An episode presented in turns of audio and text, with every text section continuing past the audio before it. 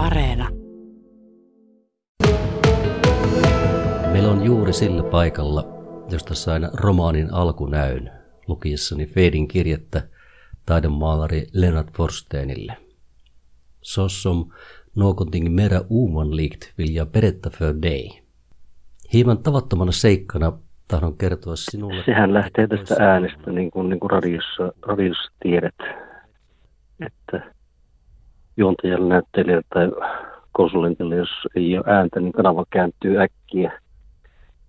Sitten tuo oma ääni on ilmeisesti isän perintönä tullut sillä tavalla kuunneltavaksi, että se ei välttämättä omaa korvaa miellytä enää sitten, kun sitä on kuunnellut nytkin viisi tuntia toisen kirjan kanssa – viisi tuntia vielä jäljellä. Mutta sitten se, mikä palaute tulee niin kuin muilta kuulijoilta, on, on sama niin kuin, niin kuin isälläkin, että se pystyy itsensä elättämään puhumalla, eli, eli myymällä lehtiä puhelimessa. Sekä ei onnistu, jos ääni ei kuulija miellytä. Ja isälläkin se miellytti sen verran, että se saa aikoinaan myytyä esimerkiksi apulehteä Suomen eniten näistä lehmyyjistä. Mutta mulla tämä, tämä oman äänen reenaaminen alkoi itse sieltä Yleisradiosta, kun sain tuonne Hannu Kariston todellisiin tarinoihin tehdä viisi feature aikoinaan 2000 vuodesta eteenpäin. Ja sitten tehtiin kaksi tämmöistä runokuunnelmaa, kaikki hyvin kokoelmasta ja kerrokokoelmasta. Ja, ja radioteatteriltahan tuli tämä New Yorkin lentävään suomalainen romaaniin perustuva lentävä suomalainen kuunnelma ihan silloin 2016. Niin sit, sitä kautta tämä, tämä äänen kanssa pelaaminen tuli, tuli mieleen, kun tämä äänikirjan suosio alkoi kasvaa silloin, silloin kun tuota edellistä Kuoharit-romaania tein 2018.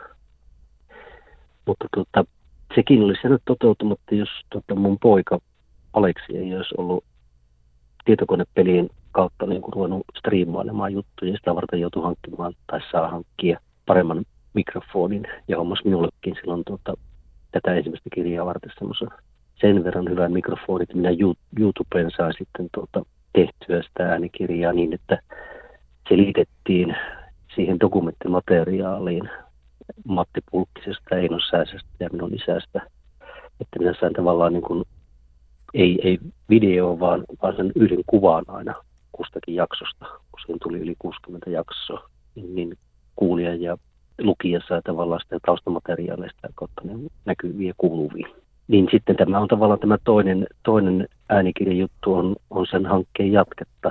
Sä sanoit tuossa, että viitisen tuntia oot nyt kuunnellut omaa ääntä ja toiset viisi tuntia edessä. Kuinka monta sivua kirjasta yhden lukukerran aikana jaksaa lukea ja kuinka pitkä se kestää? Se on, se on 328 sivua mutta minä niin kuin ensimmäisen ja toisen luvun mä pystyn niin lukemaan silleen, tai ensimmäisen osan ja toisen osan, neljä osaa. Ensimmäisen ja toisen osan lukemaan niin kuin kerralla putkeen. Siinä meni kaksi puoli tuntia. Sen verran mun, mun ääni kesti. Mutta sitten loppua kohti mm, piti tehdä lyhyemmissä pätkissä, että tuota, alkoi tulla kaiken maailman taaplauksia, niin kuin tässäkin puheessa ja muuta narina ja kitinä, että piti tehdä ly- lyhyemmissä pätkissä se raaka versio. Miten sä kirjallinen uskot, äänikirjathan on melko suosittuja tänä päivänä, tuntuu, että niidenkin markkinoilla on jo melkoista kuhinaa, niin miten näin itse näet, niin näkyykö niissä semmoista tulevaisuuden tienestä ja tulevaisuutta näin niin kuin perinteisten kirjojen yhteydessä? Tämä äänikirjan kehitys on varmaan niin kuin, niin kuin alkuvaiheessaan, mutta tuota, kyllähän se on niin kuin nämä storytellit ja puuppiitit, Elisat, ne on kumminkin kaapannut sen niin kuin itse bisneksen niin, että tämmöisen, tämmöisen pienempien kustantajien on, on aika hankalaa niin kuin tavallaan hypätä siihen kelkkaan sillä tavalla, että se tuottaisi tuloja. Et enemmänkin tämä on niin kuin semmoinen palvelus tai kädenojennus mahdolliselle lukijalle, että sillä on myös tämä mahdollisuus tänä päivänä, kun se tuntuu niin paljon kiinnostavan, että jos kotimainen painettu kaunokirja, sen myynti tippuu kolme prosenttia, niin äänikirjan myyntihän on lisääntynyt kaunokirjoissa yli 100 prosenttia samaan aikaan. Soidin leikkiään tuossa jäällä, Pukin ja Linttisaaren välillä. Pari tuntia ja käveli sitten viime mainitulle saarelle, josta se lensi niemen lähimpään mäntyyn.